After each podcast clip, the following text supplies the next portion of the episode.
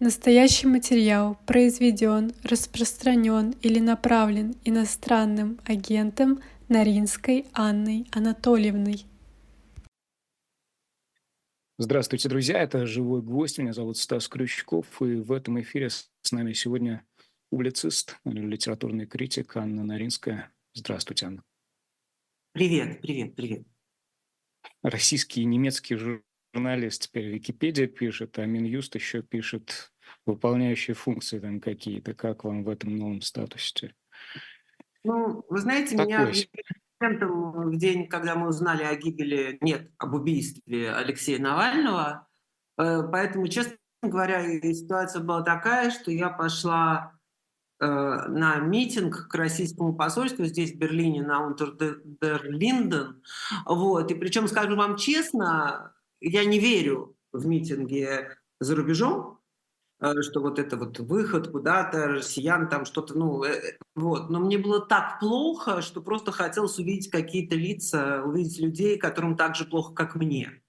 Такая терапевтическая была вещь для меня. И вот пока я там стояла, ко мне подошла девушка какая-то, которая, вероятно, проверяла телефон свой и сказала, вы знаете, вас объявили инагентом. Ну, что сказать, это, конечно, многие неудобства, мы не будем, я какой-то, по-моему, 700 иногент, поэтому не то чтобы для наших слушателей это в новинку, вот, что такое быть иногентом, но это множество неудобств каких-то. Okay. Там мне очень интересно, почему я такого удостоилась, потому что, ну, да, у меня Facebook на 30 тысяч человек, а, и все. У меня нет ни YouTube, у меня нет телеграм-канала, то есть это какое-то такое персональное да, влияние ко мне, потому что я себя не считаю э, каким-то, так сказать, соглашатым и вообще вот. Ну, окей. В общем, это, знаете, не худшее, что с нами произошло за последнее время. Плохое со мной для меня, но не худшее. Поставили маркер. Собственно, вы уже начали отвечать на вопрос, который я планировал задать первым. Я хотел свериться просто по поводу ощущения вот текущего момента. И мы говорим спустя буквально полтора часа, по-моему, после того, как Певчих заявила, что смерть Алексея Навального наступила спустя несколько дней после договоренности об обмене. И ничего после этого лично для меня ясным э, в большей степени не становится, потому что, как вы думаете, если ну, договоренность об обмене была, то что бы, наверное, тогда следовало взять, что ли, эпиграфом сегодняшнего разговора, вот этот булгарский диалог Воланда и Берлиоза на патриарших по поводу внезапности смерти да. человека, или м- Достоевский, да, разговор там Порфирия Петровича с Раскольниковым, а вы и убили. Вот на ваш взгляд, по ощущению, спустя сколько? 10-11 дней теперь уже? Вы знаете, ну, а вы верите в этот обмен? Я абсолютно в это не верю. Я не хочу Марию никак обвинять. Я, так сказать, может быть, э, я совершенно не специалист, я не политолог и не знаток российской политики. Просто глядя на то, что делается, на кого они его поменяли? Я очень пристально, поскольку это мой знакомый, э, э, слежу за делом Айвана Гешковича, ну, слушай, и его-то, гражданина другой страны, никак не могут обвинять, потому что не могут найти с э, той стороны э, кого-то, кого Путин по-настоящему хочет. Вот. Э, я не очень в это верю, именно в обмен, да, хоть, но, но при этом для меня что бы ни, так сказать, как бы это ни оказалось, тромб, не тромб, эм, это несомненное убийство, а, это ужасные медленные пытки, которым а, Алексея подвергали. Для у меня у нас все время, мне кажется, до сих пор есть какое-то дурацкое представление, что существует какой-то стыд или какой-то существует оглядка на мир, что вот что скажет мир, мы же там чего-то, ну, я имею в виду у российских властей. Это какая-то последняя, если мы уберем там вообще невероятную трагедию того, что случилось. То, что потом происходило с телом Алексея, с э, матерью, это все какой-то... Вы знаете, э, у меня в этом в августе умерла моя мама, э, самый близкий мне на свете человек. Это страшная для меня трагедия до сих пор, то, что я ей каждый день не могу позвонить. И вот когда Алексей умер, был убит, и вот потом началось вот это с его матерью, это первый раз я подумала, что хорошо, что моя мама умерла, и она этого всего не видит. А можно в этой вот. Нас... Такой... Я считаю это... Простите? Вот можно частный вопрос в этой связи. Мне кажется, он какие-то важные акценты может расставить э, в том, ну, что с нами сейчас происходит. Вот когда 16 числа, числа вы прочли, ну, не знаю, наверняка, наверное, прочли где-то в Телеграме эти два слова «Навальный умер», что вы в большей степени почувствовали? Первая эмоция была именно такая личная э, или общественная, так ее назовем. Это существенно в том смысле, чтобы понять характер привязанности, что ли, к Навальному вот у того сегмента э, российского общества, который вы представляете? Он был свой парень или он был надежда, с которой мы связывали определенное будущее? Вы знаете, мне кажется, что для огромного количества людей первая эмоция была... Первая эмоция, ну, просто вот ужас перед такой, таким преступлением, потому что ни у кого нет сомнений, что это преступление. Да? А второе, все-таки это не про Навального да, было. Это очень плохо. Я понимаю, что я сейчас вам говорю какие-то интимные вещи, наверное, в этом не надо признаваться. Но, наверное, первый был просто ужас перед этим адом, который разверзается перед нами, да, что вообще такое может быть. Что вот, эм, э, вот эм, они не стыдятся, и вот э, они довели человека там, у меня нет сомнений, что его специально увезли вот в этот Ямал или где он был, да, подальше, чтобы уже вот это совершить. Э, так или иначе, так сказать, прямым убийством или доведением, да, до смерти. Вот, то есть э, первой эмоции был ужас перед свершившимся. А, уже дальше мои как бы чувства, да, они были с Алексеем, с Юлей. Э, вот. Я э, несколько раз в жизни их видела, ну, как бы не в смысле где-то на пьедестале, а находилась, можно сказать, с ними в одних компаниях. Э, то есть это люди, которых там, я не знаю, я знаю вот на уровне «передайте сон». И это все-таки добавляет какого-то там личного чувства. Вот. Но вы знаете, Станислав, мое главное чувство, я про это много пишу, и опять же, я не знаю, насколько э, это как бы выглядит, вот, э, ну, что я немножко занимаюсь вас и вообще эфир использую как психотерапию, что, наверное, плохо, да? Но, конечно, мое главное чувство – чувство вины. Не то, что я рационально не понимаю, что ничего я сделать не могла, и даже те метафорические «мы», про которые мы все время говорим, что существуют будто бы некие «мы», антипутинские россияне или какие-то еще «мы». А, вот. Я прекрасно понимаю, что против лома нет приема, что мы такие не первые, существовало в мире множество тоталитарных режимов, где такое происходило. Все, все это рациональные вещи у меня в голове есть, конечно но чувство вины огромное. Э, ну, как бы, вот. А вины за что? Вины за то, что э, не были использованы те возможности, которые были предоставлены в момент жизни Алексея, и э, за то, что таких возможностей не будет в будущем. И связываете ли вы, кстати, эти возможности с тем, о чем заявила вдова, теперь уже, наверное, так стоит говорить о Юлии Навальной, о том, что она продолжит его дело? Ну, давайте я с конца начну. Я Юлей бесконечно восхищаюсь. Я э, рада, что я успела, там, я несколько раз писала о ней всякие статьи, иногда в таких э, неожиданных, как бы глянцевых изданиях, о ее стиле, например. Вот.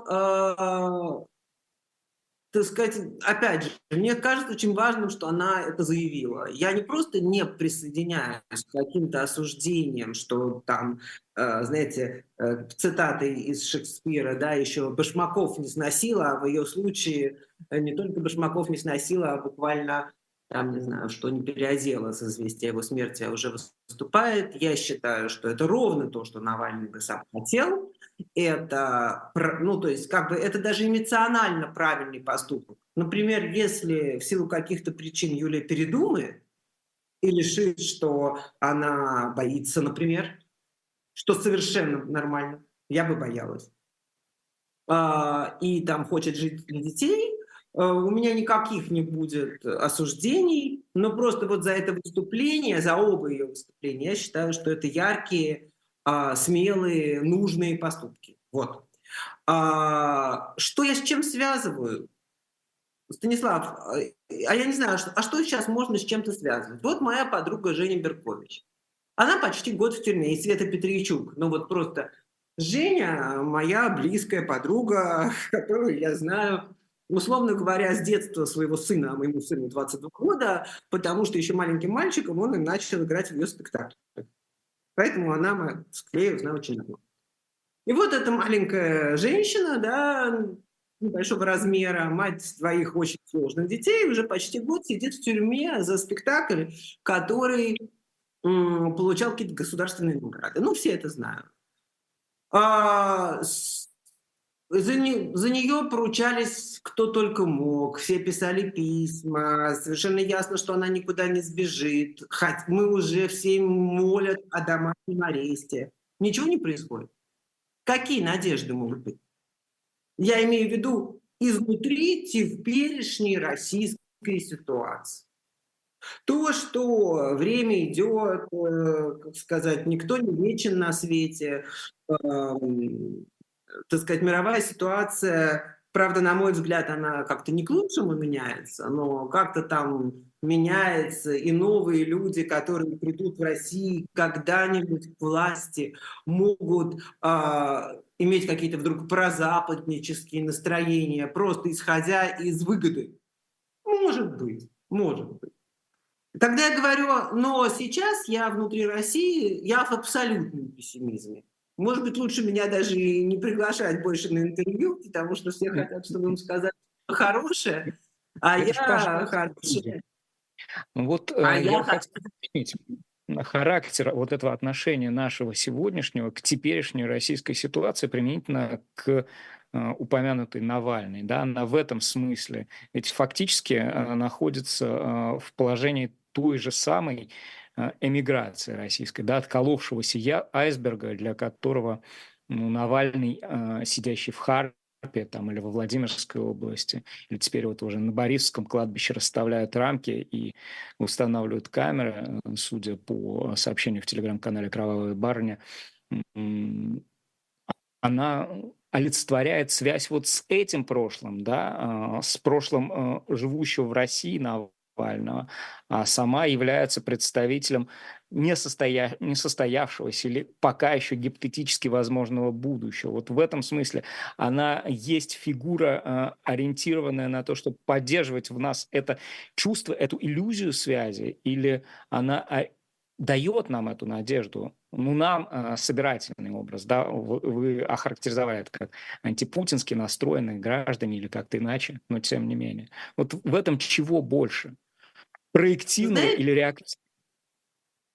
Понимаю вопрос, э, мне кажется, да. Э, так сказать, да, я еще одну надежду с Юлией связан, да, что она, во-первых, не будучи э, как-то, она не, не входила ни в какую вот эту группу, да, вся иммиграция разделена на такие как бы враждующие группы, разные группы. Вот есть Каспаровский форум, а есть наоборот какие-то молодые активисты, которые рядом даже и не подойдут к этому Каспаровскому форуму и так далее. Вот, она как бы к этому не принадлежит. Что хорошего вообще в ее появлении Опять же, повторюсь, если оно как бы будет длительным, если это будет не просто эмоциональное объявление, да, а какая-то стратегия, а если, я считаю просто очень важным это повторять, что а если она передумает, с моей стороны, никакого осуждения не будет. Но, а, значит, э, какая есть проблема России? Э, ха-ха-ха, какая-то самая последняя 100-500 проблема России, 1500 Но какая есть вещь? А, да, еще когда Ленин возвращался в пломбированном вагоне, когда вернулся Ходорковский, когда вернулся Навальный, да, абсолютное как бы пренебрежение к иммиграции. Для меня это довольно интересная тема, скажу вам честно, потому что я в связи с э, Ахматовой, с Анной Ахматовой очень часто про это думаю, потому что вот э, мой папа, который ну, в последний год ее жизни был очень близким ей человеком, и я всегда его пыталась, как бы, чтобы он мне объяснил, э, вот ее, Ахматовскую, эту ненависть к эмиграции, как она презирала всех эмигрантов, как она, э, значит, э, вот в стихотворениях, вы знаете, да, мне голос был, он звал утешно, а она вот руками замкнула слух, чтобы просто не звать, не слышать даже, как вот ей объясняют возможности миграции. Или там ты отступник за остров Зеленый, то есть человека, который уехал, она называет отступником. Вот. А, и я про это много думаю. И смешно, что такой как бы э, духовный, да, человек как Ахматова здесь сливается просто с населением. Да? Есть абсолютная э, как бы уверенность, что вообще что-то понимать про Россию и что-то делать нужно только если ты находишься внутри нее. И это очень жесткое чувство людей, и люди идут буквально на смерть на тюрьму, чтобы просоответствовать этому чувству. При этом мы знаем, да, что во многих странах существовали правительства в изгнании, и даже если не говорить об этом, они были разного уровня успешности, чаще тоже всякие прозаседавшиеся. Но все-таки, да, а, как бы вот та уверенность, что ничего вообще в эмиграции хорошего произойти не может, конструктивного и так далее, она приводит вот к таким, значит, не, э, тому, что люди там бросаются и приезжают прямо в пасть к зверю. И вообще она как бы не дает возможность думать дальше, потому что э, любое предложение из-за кордона, любые какие-то мысли, родившиеся, так сказать, за кордоном, они просто упираются вот в это. Ты не в России, ты ничего про нас не понимаешь, не знаешь, и поэтому ты ничего придумать не можешь. А, и на этом все кончается. И вот я надеюсь, э, что с появлением, ну, например, такого персонажа, как Юля, который, я надеюсь, станет консенсусным персонажем, опять же, это какие-то робкие надежды. Э, вот. А, вот тоже это агрессия, так сказать, неприятие всего, что по поводу России думается и, э, и как бы пишется вне России, она как бы закончится. Не знаю, у меня правильно я все объяснила, в смысле, была ли я понятна. Я попытаюсь уточнить, если что-то осталось непонятно, но, по-моему, вы изъясняетесь как нельзя более четко. Тем не менее, вот е- э, якорь Навального, да, остававшегося в России, с одной стороны, то есть адепта той самой России, которую вы описали, э, России, сотворяемой изнутри, да, э, когда ты э, кладешь себя на ее алтарь, э, вне зависимости от того, в какой форме и с какими последствиями. И с другой стороны, Россия близких, родных, э, своего детства, своей, своей жизни, э, той самой э, Беркович, которая подруга и так дальше, и так дальше, и так дальше, хотя она тоже находится в тюрьме. Вот это ведь по большому счету две разные России, я думаю. Если исчезает первый якорь, да, остается только какая-то эмоциональная привязка там, к детству и к эмоции, то айсберг-то откалывается и уходит далеко, далеко, далеко. И естественным становится опасение. Вот один из эфиров ваших недавних я смотрел, вы там говорите о том, что одна из задач русской эмиграции – это ассимиляция в той среде, в которой она оказалась. Да, естественно, это логично, это логично. Но э, тут э, возникает вопрос, а не станет ли эта ассимиляция на определенном этапе э, условием того, что э, вы стану, станете все более и более безучастными э, к жизни той самой коренной э, России, да, поскольку, поскольку очевидно, ты строишь свою новую жизнь, и ты э, там к этому безвоздушному пространству внутри ну, начинаешь иметь отношения постольку поскольку и связывающиеся прежде всего с прошлым. Вот проблема, если ее а, верно а, читал так, как вы ее описываете. Вот вы для себя как ее определя... определяете? Вы боитесь, вы э, страшитесь того, что эта эмоциональная связь может быть потеряна, утрачена, ослаблена или как-то иначе? Смотрите, это две разные группы людей. Да? А, мне кажется, что существуют люди, да, которые очень много думают про Россию, в том числе Юлия Навальная или какой-нибудь Сергей Гуриев. Пар, можно, я сейчас не говорю, что все они одинаково ценны, да, а, в каком смысле. Или, не знаю, а, там, люди, которые там ходят на форум Гаспарова, или активисты, занимающиеся анонимно помогающие э, людям в России, в том числе ЛГБТ, например, и так далее. А, вот. Есть же люди, такие, себя я вижу где-то редким человеком, извините, я не знаю, хорошо это или плохо, может быть, это плохо, но себя я, поэтому это не хвостовство, а наоборот некий вопрос, вот, правильно ли я со своей жизнью поступаю. Себя я вижу зависшей как бы между этими двумя группами. Я как бы пытаюсь жить уже новую иностранную жизнь. Вот недаром я не читала Википедию про себя недавно. Вот. Но если пишет немецкий журналист, спасибо им. Вот. А, и да, я действительно хочу как бы влиться в такую как бы уже жизнь, где можно не только про Россию думать.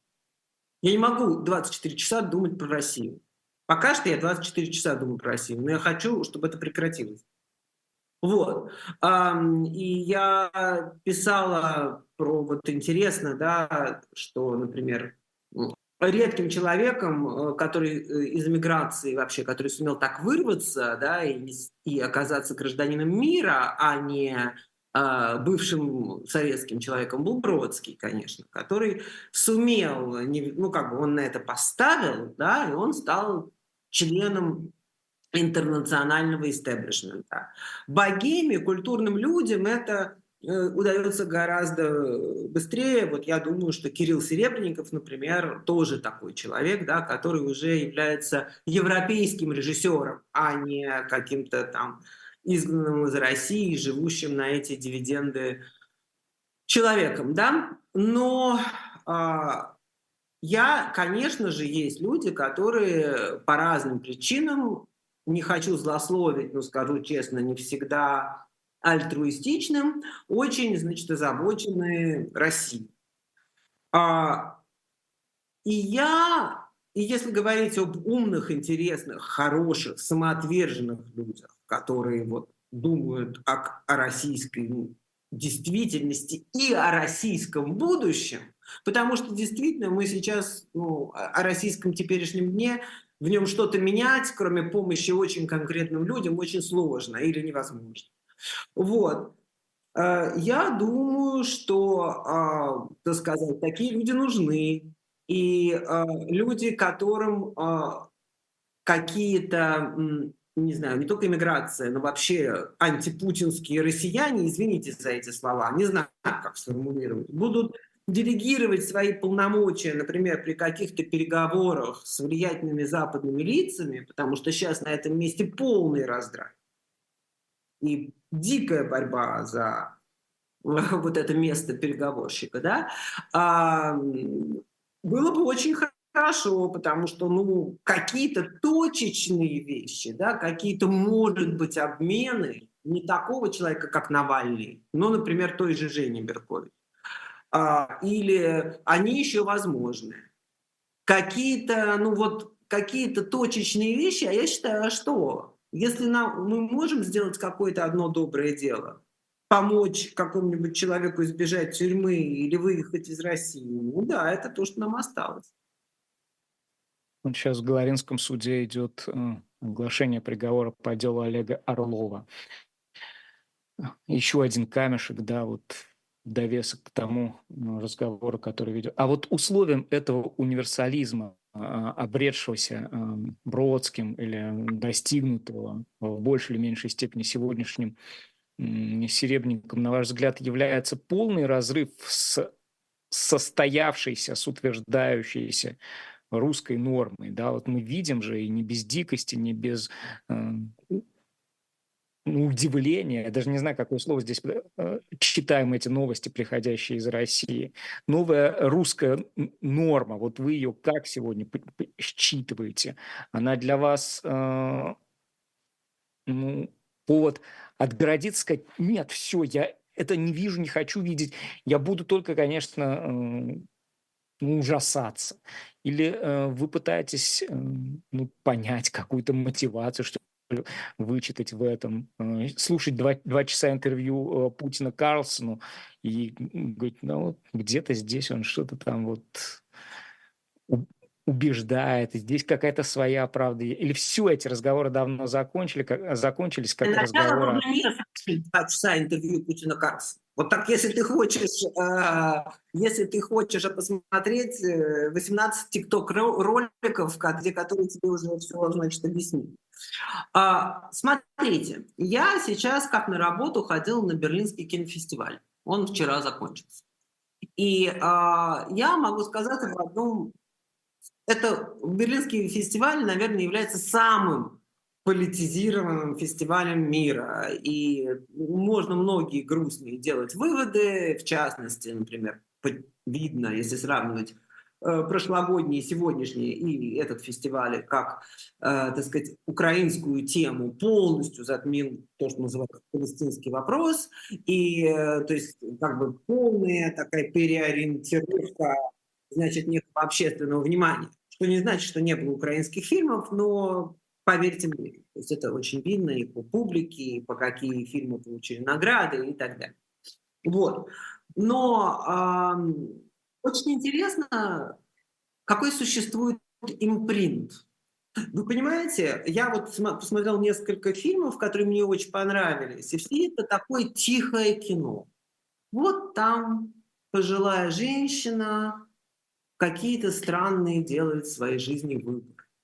А, и она, это там, корейский фильм, там, где главную роль играет Изабель Юпер, и она, э, мы даже не знаем, что с ней произошло, но она так тихо гуляет э, по Южной Корее и встречается с какими-то странными людьми. Или норвежский фильм э, про то, как два трубочиста э, э, как бы ставят под вопрос свою гендерную как бы суть. Вот.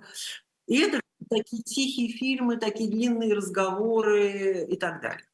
А, и я себя поймала на мысли, что если бы я снимала кино, я бы никогда не смогла снять такого фильма. А, не только потому, что я не могу его снять, а еще и потому, что э, для россиян э, существует, ну не только для россиян, ну скажем, если говорить обо мне, да, существует некий импринт. Я из России, я должна снимать о катастрофе, тоталитаризме, о вине, о которой я вам говорю, о, значит, э, отмене русской культуры или наоборот что-нибудь такое о том, что все-таки э, она не совсем виновата. Но главное, такая должна быть все время кровь, убийство, вот это вот то, о чем, значит. Вот. И э, возможность над этим подняться – она очень мало кому дана. И не только в том смысле, что люди сами там э, себе могут это разрешить или не разрешить, а как-то вот надо быть таким э, верным членом мирового истеблишмента, что тебе скажут, ну хорошо, ты, конечно, из России, но вот ты сними просто фильм про любовь. Мы разрешаем. Вот. Если вы понимаете, опять же, что я говорю, да? Вы просто, простите, пояснение, если... Я, тогда я э, уточню. Вот смотрите, это две разные реальности. Тишина, о которой вы говорите, э, э, это тишина человека, принимающего логику мирового истеблишмента и э, слушающего э, тишину внутри России, это нечто отличное от того, что, например, мы можем ощутить, приезжая там в Турцию, э, и оказываясь фактически в той же самой ситуации, что и в России, да, диктатуры вроде как нормальная жизнь, вот такая вот по внешним параметрам. Есть своя тишина, но от, э, от э, этой громкости, от этого рева истеблишмента внутреннего мы просто абстрагируемся. Вот а если я... я это... Да, значит, я плохо выразилась. Я имею в виду, что, опять же, что, е, что а, тишина внутри России вообще никого не интересует. Какая тишина? И это примерно то, что а, как бы Россия в мировом взгляде на нее а, что там, кто в кого влюбился, кто какие задает вопросы, какие у кого отношения с матерью там, внутри России, никого не волнует. Про Россию есть понимание, что это огромная кровавая баня. И, и победить это понимание, да, сказать, что, как сказать, просто ну, в данный момент совершенно невозможно. Поэтому как представитель этой страны, ты должен все время про это как бы говорить. Ты должен, если уж ты вышел, если на международную площадку, ты должен говорить о страшных травмах, которые Россия несет всему миру, в первую очередь Украине, а во вторую о тех ужасных репрессиях, которые происходят внутри нее. Вот какие темы тебе доступны. И бывают очень удивительные люди, которые вызывают мое восхищение, которым как каким-то образом, очень часто, потому что они уже давно были там в Европе успешны, или как-то удается как бы говорить о другом. Не обязательно на российском материале, может быть, на мировом материале, но удается не быть вот этим человеком, а, представителем ужасной России, который должен либо по этому поводу как-то бесконечно комплексовать рефлексировать или еще что-то говорить. Это просто реальность. Я вам не говорю, что это несправедливо. Это, наверное, справедливо. И очень э, мы видим, например, там, а, хотя ну, я не хочу сейчас всех уводить э, в рассказы о фильмах, которые я увидела в Берлинале, но э, там это просто очень чувствуется, да, что у тебя, что как э, представитель России ты э, как бы у тебя есть набор тем, с которыми ты миру интересен. И этот набор тем, да, российские преступления. Вот. Эм, и в какой-то момент, конечно, ты грустно начинаешь думать, как же так? Я же еще столько всего интересного знаю. Вообще Где разговор о загадочной русской душе, о надежде и так Почему дальше. Да? Моей загадочной еврейской, моей загадочной женской. Почему? Да. Что же вы меня тоже ходите к этому? Ну, или не загадочной, а очень простой. В общем, вот. Боюсь, что мы э, потеряли зрителей на вот этих моих рассуждениях, но, может быть, кто-то э, как бы поймет, о чем я говорю, и сможет с этим соотнестись. А что, собственно, с надеждой, если все-таки вот о таких абстрактных и, ну, может быть, даже дающих силу абстрактных вещах э, э, связать разговор. Был надежден, да, в какой-то момент все так воспрянули, э, вот, смотрите, сейчас эти очереди, то все. Был сидящий Навальный, несмотря ни на что, иронизирующий, улыбающийся, э, шутки отпускающий из-за своей, из своей решетки.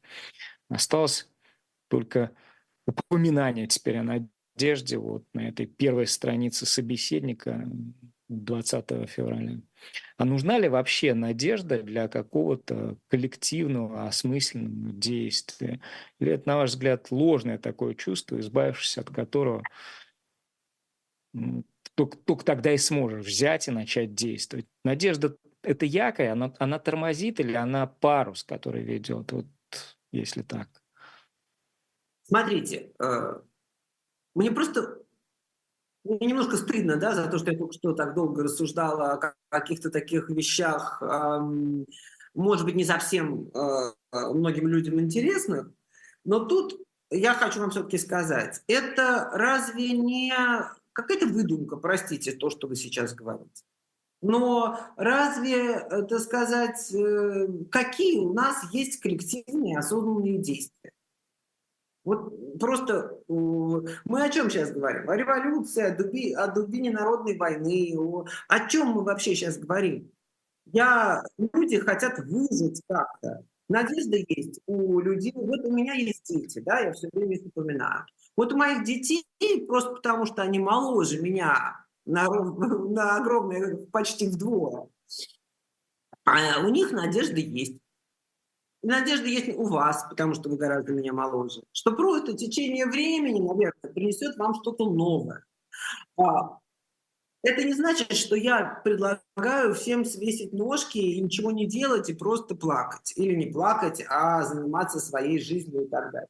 Но я просто сейчас вижу, что, да, когда мы связывали с этими выборами с Надеждой на Надежду, да, то это какая была надежда? Потому что потом он еще дал какие-то интервью, и людей глаза на лоб полезли от того, что он вообще говорил. -то. Что это за человек? Он интересует просто всех, что мы видим эти очереди на подписи за него, и они заменяют нам митинги. Они заменяют просто некоторую то, что мы смогли увидеть, как много людей все-таки хотят подписаться против Путина. Вот в чем была эта надежда. Как я пошла совершенно безопасно, это тебе не очередь за Надеждина, а, а просто сюда, в Берлине, где, значит, э, стояла скорая помощь и полиция, чтобы оказывать мне помощь, если я вдруг в обморок паду, а, и, так сказать, и чайку мне дать. Но просто увидеть людей таких же, как я.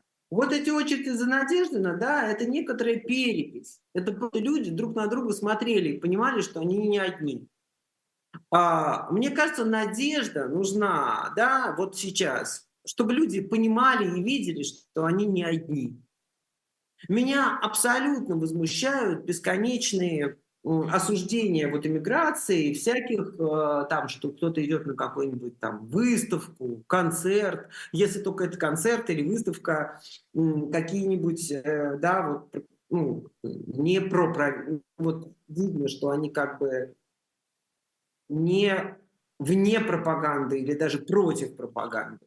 Иногда даже просто место, куда люди приходят, какой-нибудь независимый книжный магазин, не хочу называть, в Москве, или независимая концертная площадка, тоже не хочу называть, но, может быть, многие понимают, о чем конкретно я говорю, а просто люди приходят туда, чтобы друг друга увидеть. И увидеть, и понять, что они друг у друга есть. Вот там надежда, да. Это если говорить о тех, кто в России. И я, когда еще в Россию ездила, я ходила в эти места и видела этих людей. Ко мне незнакомые люди подходили, и мы обнимались. Вот. Это надежда. А надежда на... Или тогда скажите мне, когда вы говорите про э, какие-то совместные действия, что конкретно вы имеете в виду? Вообще сама, сама возможность э, быть солидарными, а не, ну извините за это слово, бесконечно даже не буду говорить. Ладно, сра- сра- сраться друг с другом. Вот пока мы сейчас с вами говорим, э, во всяком случае, в, прокремлевских телеграм-каналах вижу информацию о том, что похороны э, назначены на 29 Алексея Навального, предварительно на Борисовском кладбище столицы. На, на ваш взгляд, э, вот эта тягомотина, которым жестокая, жесточайшая тягомотина, которую мы наблюдали со стороны властей по поводу тела, и перспектива увидеть друг друга, да, и собраться, ну, провожая в последний путь человека, к которому определенное эмоциональное отношение у многих было. Это связанные вещи. Действительно, власть страшится того, что люди глаза в глаза могут посмотреть друг другу вот там, 29 или какого-то еще числа похороны – это то место, где живет надежда сегодня? Я понимаю, например, зала для прощания, вот не, не кладбище, а вот зала, как бывает гражданская панихида, так найти не могут. Пока что. Пока что. Насколько я знаю, надеюсь, что просто самые хорошие площадки боятся. Их понять можно. Вот. Что власть боится? Слушайте, боялись в 2012 году, когда боялись, что все-таки убить кого-нибудь там, вот, что будут кого-то крутить там, вот ОМОН, и случайно кого-нибудь убьет. И все-таки считали, что ой-ой-ой, э, ну, реноме нельзя. Чего сейчас бояться? Не боятся, а не хотят. Не хотят дать а, вот действительно хоть какого-то вздох. Это все сейчас, э, к сожалению, мы же очень себя этим тешили, когда мы видели эти невероятные толпы ОМОНа еще там в 2012 году, в 2014 году, а, которые выпускались вот в этой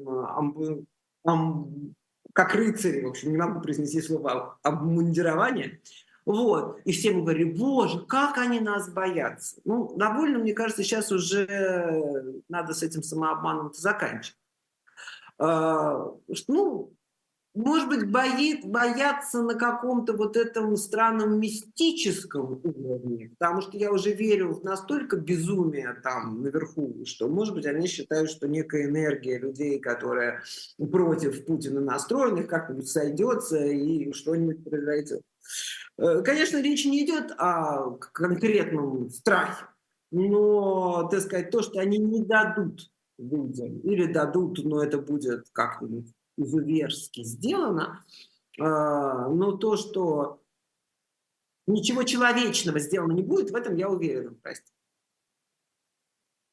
Пять вздох, это же сейчас по, по большому счету, если такие проекции с крахом Советского Союза проводить, э, встать на путь, когда люди хоть краешку могут почувствовать, что можно, и так рождаются митинги там 88 89-90 годов. То есть это, в принципе, невозможная история сейчас. Вектор э, все больше и больше цементировать и заливать гудроном там трещины, образующиеся в Да. да, невозможно сравнивать с концом Советского Союза. Как э, человек, опять же, взрослый и э, хорошо это помнящий, не 89-й год, а хорошо я в университет в 84-м я уж э, взрослая была. И мои родители которых я часто упоминаю, ну, они не были такие прям настоящие диссиденты, но они были очень э, внутри диссидентской кампании, и у них много друзей, знакомых и друзей сидело, прям сидело в, на рубеже 70-х, 80-х. Но ничего, то есть я даже говорю не про середину 80-х и не про те митинги огромные, которые уже когда все ослабло, уже Горбачев э, были. А вот даже сравнивая с так называемым застоем, ну, слушайте, это даже ну, это сравнить невозможно. Это, это совершенно другая вещь. Это, э, тогда было видно гниение этого строя. И теперь, конечно, тогда всем казалось, что это всегда. И, конечно, гениальное название книжки Юрчака «Это было навсегда, пока не кончилось». Но теперь, когда мы глядим назад, вот я, было видна эта стагнация, да, что все так как-то, что тоталитаризм очень не фазе. Он так как-то время от времени кого-то щелкает. Но вообще-то, э, как э, главное, чтобы никто, так сказать, люди жили своей жизнью, да, полстраны пребывало во внутренней миграции. Просто себе как-то жило, да. Сейчас, извините, это входит в каждый дом. Уроки о важном, э, патриотическое образование, несравнимое с тем, что было я, э, когда я Лекцию, 23-минутную лекцию Путина Карлсону будут изучать э, на минутках политинформации. Я знаете, почему думаете, об этом спросил?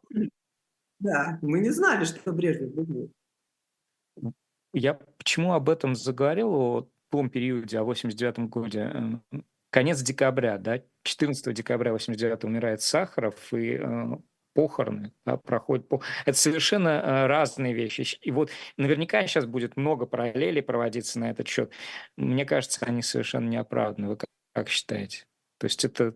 Ну, я надеюсь, все-таки люди так не поглупее, чтобы проводить э, э, параллели человеком убитым в тюрьме и человеком, который, конечно, советская власть его страшно потрепала. Сахарова делал выставку к столетию Сахарова, и уж что с ним там в Горьком творили, и насильственное кормление, и ужасное, как, как вообще. И, э, у нас там была большая инсталляция, вся посвященная реальным съемкам тех, его снимали, тогда не было камер слежения, а просто за ним незаметно, за Сахаровым, когда он в магазин шел, всегда, да, следили люди с такими камерами небольшими, которые тогда у КГБ были. и мы сделали такой огромный мультиэкран из вот этих съемок э, слежения за сахаром. То есть, конечно, все это было ужасно, но он успел... Я, я обожаю Сахарова. Для меня это важный персонаж в моей жизни. И то, как он изменился, да, как он из человека, изобретавшего, работавшего над бомбой, стал ее главным буквально гонителем, все это меня очень восхищает. Но он успел, как бы его жизнь шла в какой-то момент поступательно к лучшему. Да? Он был возвращен из ссылки, этот знаменитый звонок ему Горбачева, он э, выступал в Верховном Совете, да, его захлопывали, да, его не понимали. Но, то есть, как бы трагическая смерть э, Навального и все-таки, да, как бы Сахаров, чье э, здоровье было страшно ослаблено, безусловно, советской властью, но я бы не стал сравнивать э, вот, этих, и, их, то, то, что с ними произошло. Ну и похороны Сахарова, которые стали даже такой некоторой победоносной манифестацией. Я на них была, я на них многие, то есть это огромный был хвост, толпа и так далее. Вот. Было уже очевидно, что э, как бы все то, что глушило Сахарова, то, что отправили в Горький и, и все такое, это как бы закончилось. Теперь, опять же, глядя назад и вспоминая, что Сахаров говорил про Афганистан и как его захлопывали и так далее, мы видим, насколько наш оптимизм тогда э, был неоправдан или недостаточно оправдан. Но, в общем, да, я бы не стала сравнивать. А как вы думаете, камера, которую сейчас монтируют на Борисском кладбище, это в большей степени э, источник э, материала для истории или вот они не понимают, что они делают, что по большому счету они же фиксируют, они же протоколируют преступление для будущего, свое преступление. Вы знаете, Станислав, это очень хороший вопрос, очень интересный. А, они же так не думают. И э, хотя вы очень точный момент здесь, в том, что это для них очень важно. Ведь Путин реально очень обеспокоен тем, как он будет отражен в учебниках истории. И в голову ему совершенно... То есть, я не могу сказать, что в голову приходит Путину, там, смешные догадки, но э, как бы совершенно ясно, что те учебники истории, на которые он ориентируется, это какие-то это те учебники истории, где Путин, знаете ли, собиратель русских земель, а, и вот э, человек, который не дал украинскому и натовскому нацизму распространиться как коричневая чума по всему миру. Э, и это видно из интервью Карсона в том числе, что он, так сказать, вообще историзм этого всего, то, как история спрово... как бы как история оказывается триггером для того, для поступков в настоящем. Это было очень видно в этом интервью, и э, не зря мы опять про половцев выслушали, потому что это подтверждает все, что мы, правда, и так знали. Но э, важно то, что то, что в каких-то учебниках э, будущего исторических, то, что они сейчас делают, будет названо преступлением, им в голову не приходит. И я хочу вам привести такой пример, как, совершенно как бы из другой оперы, но на, думаю, будет интересно. В 1980 году в Пушкинском музее была выставка «Москва-Париж». И это была первый раз, например, люди после десятилетий увидели черный квадрат Малевич. Это был прорыв в этом застое, авангардное искусство, все такое. И ближайшая подруга моей мамы работала на этой выставке как искусствовед. Вот. И она рассказывала, что прямо перед открытием этой выставки на выставку пришел заместитель министра культуры, уж не помню, кто был тогда министром культуры, уже не Фурцева, конечно, но кто-то там, вот очень важный, может быть, даже со стороны КГБ заместитель.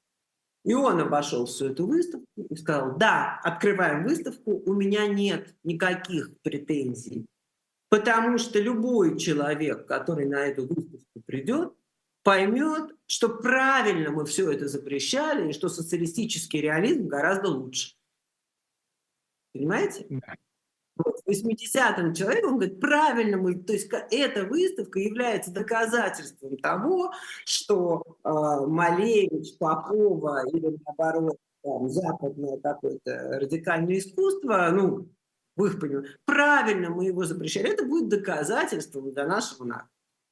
Поэтому уровень там тоже этого самообмана, да, что они себе, они да, очень волнуются, как они будут выглядеть в учебниках истории, но учебники истории в их представлении – это а, вот такие учебники истории, которые Мединский не Фантазия на, то, да, фантазии на то, что, может быть, учебники истории будут другие, у них не хватает. Петр Демичев был министром культуры в ту пору советским, да. А вот, кстати, еще а, из документов времени наверняка э, сегодня, может быть, накануне видели, опубликовано было интервью господина Э, Галецкого, по-моему, у него фамилия, это из нынешнего руководства Запорожья, который говорит о том, что сохранивших верность Украине жителей региона выселяли из их же домов. И э, на белом глазу говорит, чтобы не было самосуда, та-та-та-та-та. Э, в некотором смысле ведь сродни той идее, которая в коренной России сейчас вынашивается лишить всех иноагентов э, возможности там как-то материально оставлять корни в России, конфисковывать имущество за названное фейком и так дальше. Ну, то есть фактически исключать из прежней жизни. Э, на наш взгляд, есть здесь э, куда фантазии властной еще расти? И вообще это практическую целесообразность какую-то с собой несет? Ну, кроме того, о чем вы говорили в самом начале, что это не удобнее просто жизни. Мы только что с вами говорили, насколько они зациклены на истории. Да? У нас тут в истории целые народы переселяли. Они их не устраивали, чеченцы, да, их выселяли в Казахстан. И, и э, никого вообще, даже как бы, где вы видите а, это же не то, что люди не знали, что так сказать, ты не можешь жить э, рядом, а твоих соседей всех э, э, выселяют. Вот а, у я просто сейчас, к сожалению, могу не помнить. У Фазилия Скандера есть замечательная про это проза, но не чеченцев, ингушей. Я не помню, кого переселяют в его рассказе. Ну и там люди стоят и смотрят, как этих людей переселяют. И просто из-за забора так смотрят, как целые семьи с детьми совсем просто кидают в какие-то подводы и потом и увозят. И опыт-то большой такого, что не нужно оставлять э, никаких действительно следов. Или, например, если ваше настроение, а в случае, например, вот тогда чеченцев, да, ваша как бы нация, она как бы представляется какой-то неблагонадежный, ну, переселим. Зачем нам здесь? А, мне кажется, что сейчас исторический урок, простите, тут собака, сейчас я ее выключу, простите, пожалуйста. Секунду. А, Кстати, да. в связи с тем, да. Значит, они выучиваются эти уроки, и, ну, там, понятно, опять же, я не хочу стращать. Мы недавно говорили со с моим сыном, и, конечно, обсуждаем, то есть никакой технической необходимости, ни в каком ГУЛАГе, разумеется, нет. И, э, и как бы это совершенно сейчас другой уже, другая манера, другой уровень, другие подходы. Но то, что исторические уроки, самые ужасные, берутся сейчас на карандаш, являются примерами, ну как, а что в этом сомневаться? Так и есть. Знаете, образ из э, Сорокинского наследия, да, локомотив едет черт знает куда, правовой механизм работает, правовой механизм истории, по сути, работает на топливе из крупно порубленных тел, скажем так. Да, можно я Антон... перед, я понимаю, мы подходим к концу, я просто хочу сказать, что эм, так сказать, я уверена, что наши дети, то есть мои дети, то есть люди, которым сейчас там еще нет 30, они, так может и более даже те, кто старше, но эти точно, доживут до светлых времен. это заканчивается. Это как сказать, может быть, не становится раем, но эти ост, вот такие фазы проходят. Я, опять же, смешной пример, но я сижу в Берлине, э, весь порог моего дома, э, значит, он уложен вот этими камнями преткновения, потому что прямо отсюда увозили людей в Аушвиц. А, что говорить, да, какие страшные примеры знает история.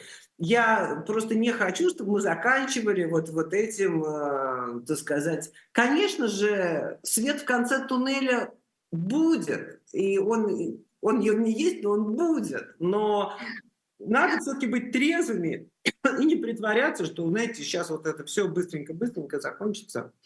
А, а можно я здесь уточню э, и еще минуту вашего времени займу? Вот мы доживем и выйдем из этого э, выпотрошенными или наполненными, потому что у нас э, вот как у исторической общности есть способность научаться чему-то, или вот этот гений повторения э, злобный, да, будет свирепствовать вновь, вновь и вновь.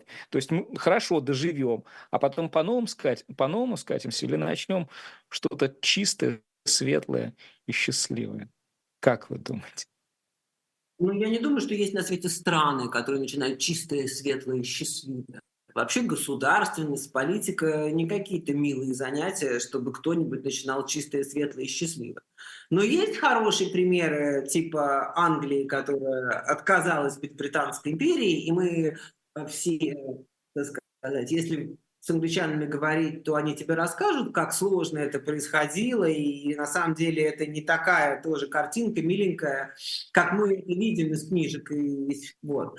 Но, но все-таки, и более того, мы видим, какое огромное влияние России, э, э, Британии в мире, и мы понимаем, что величина страны и вот эти территории, за которые Путин борется, абсолютно не прямо пропорциональны влиянию культурного, политического и всякого.